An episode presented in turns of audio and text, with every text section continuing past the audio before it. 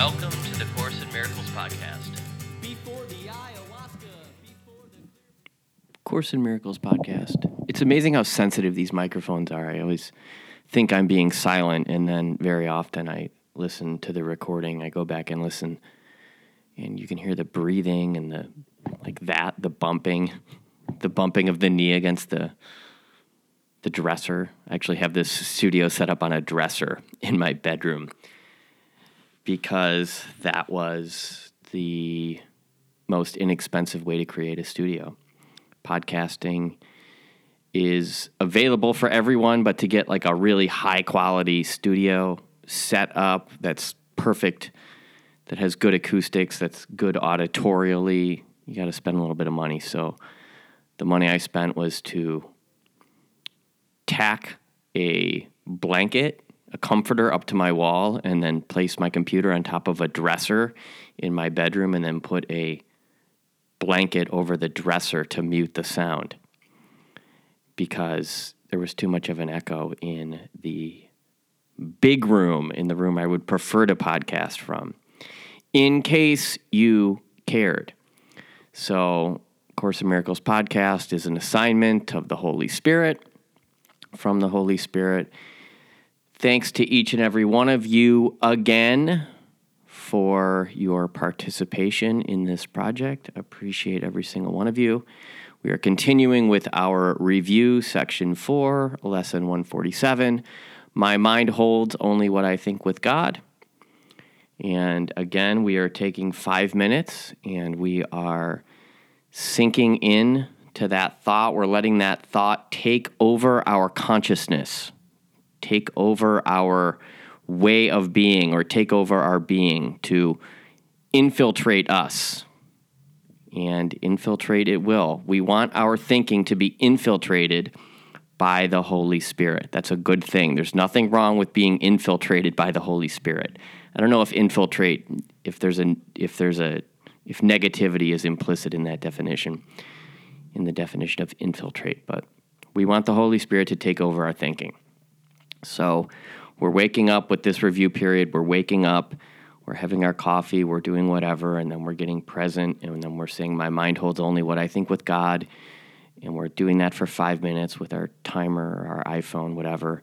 And then we are reminding ourselves of the review, the, the lessons that we are in fact reviewing for that day. Lesson 133, I will not value what is valueless. And lesson 134, excuse the text message that came in. Lesson 134, let me forgive, let me perceive forgiveness as it is. And we're just reminding ourselves of those lessons throughout the day. Side note, I'm talking about Hawkins, David Hawkins a lot. I have been having his he's got a book, I think it was his last book that he that he wrote called Letting Go, which is a it's kind of like a more of a self-help sort of user-friendly type of a book. And right at the beginning there's a chapter or a section of a chapter called The Mechanism of Letting Go. And the mechanism of letting go is very simply when you have a negative feeling or if you have like perhaps a negative thought form like i'm so stupid i'm so dumb i'm always late what's wrong with me i hate my mom i hate my dad i hate my teachers i hate police whatever you can trace those thoughts back to an emotion so it is actually our subconscious emotions or our conscious emotions semi-conscious emotions that dictate our thoughts. So our emotions are in charge of our thoughts. It's not the other way around. And what you can do is you can identify a thought pattern and you can trace it back to a feeling. So let's say you've got a a you know a broken heart and oh no, poor me, I'll never find another Susie Q or Johnny Cakes or whomever. You can trace that thought back to the feeling below it, which would be, you know, a feeling of what we would label devastation. Uh, oftentimes, in cases of heartbreak, we would label that feeling as a feeling of being devastated. And what you do is you very simply be with the thought, or not the thought. You very simply just be with the emotion. Just sit and experience the emotion itself. So there might not be thoughts, there might be just raw emotion. what we tend to do is avoid feeling our feelings and as a result and, and then we distract ourselves with addictions or you know habits unhealthy habits with eating or you know sex or um, extreme sports sort of like the the way that I just got injured I was avoiding being with and experiencing a feeling and so as to uh, so as to not feel what there was to feel in that moment, I took my electric skateboard. I told myself a little story that I needed to take my electric skateboard for a ride, and I was injured as the result of resisting the feelings that were coming up inside of con- inside of my consciousness. The feelings I was resisting had to do with procrastination and the finishing of my book and the final touches, and also the fear associated with releasing this project into the world, releasing this work of art into the world. And so instead of sitting and experiencing the feelings there, I distracted myself with some extreme sport style activity and I snapped both the bones in my arm in half. So, the process of letting go, what it means is you're letting go of the resistance. You're letting go of resisting the feeling, and you're sitting and you're experiencing the feeling and the feeling alone. And you'll find that if you cease resisting the feeling and the feeling alone and you just experience it, it will dissipate in a matter of three to seven minutes. It will just become lighter. And then when it comes up again, you stop, you drop, you stop what you're doing. You, uh, I was going to say stop, drop, and roll, but that doesn't make sense.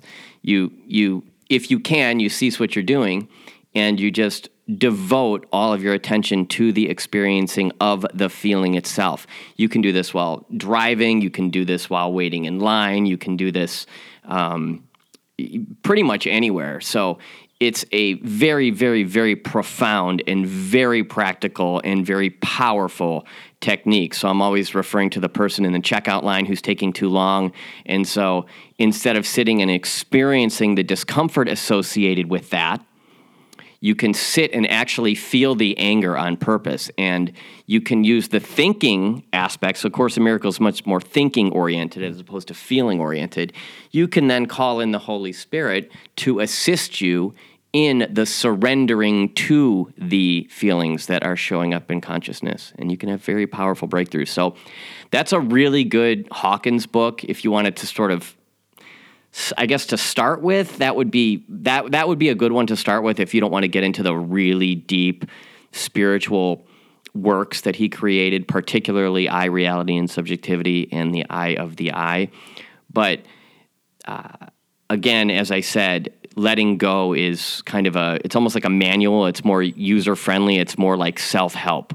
It's kind of like a a practical application of his contribution to the world. So go out and make some miracles happen. Devote your day to miracles and feel free to reach out if you have any questions, comments, any experiences you'd like to share. I will talk to you next time on the Course in Miracles podcast. Check out Hawkins. Maybe check out a, an anonymous program if you're struggling with uh, compulsion or an addiction.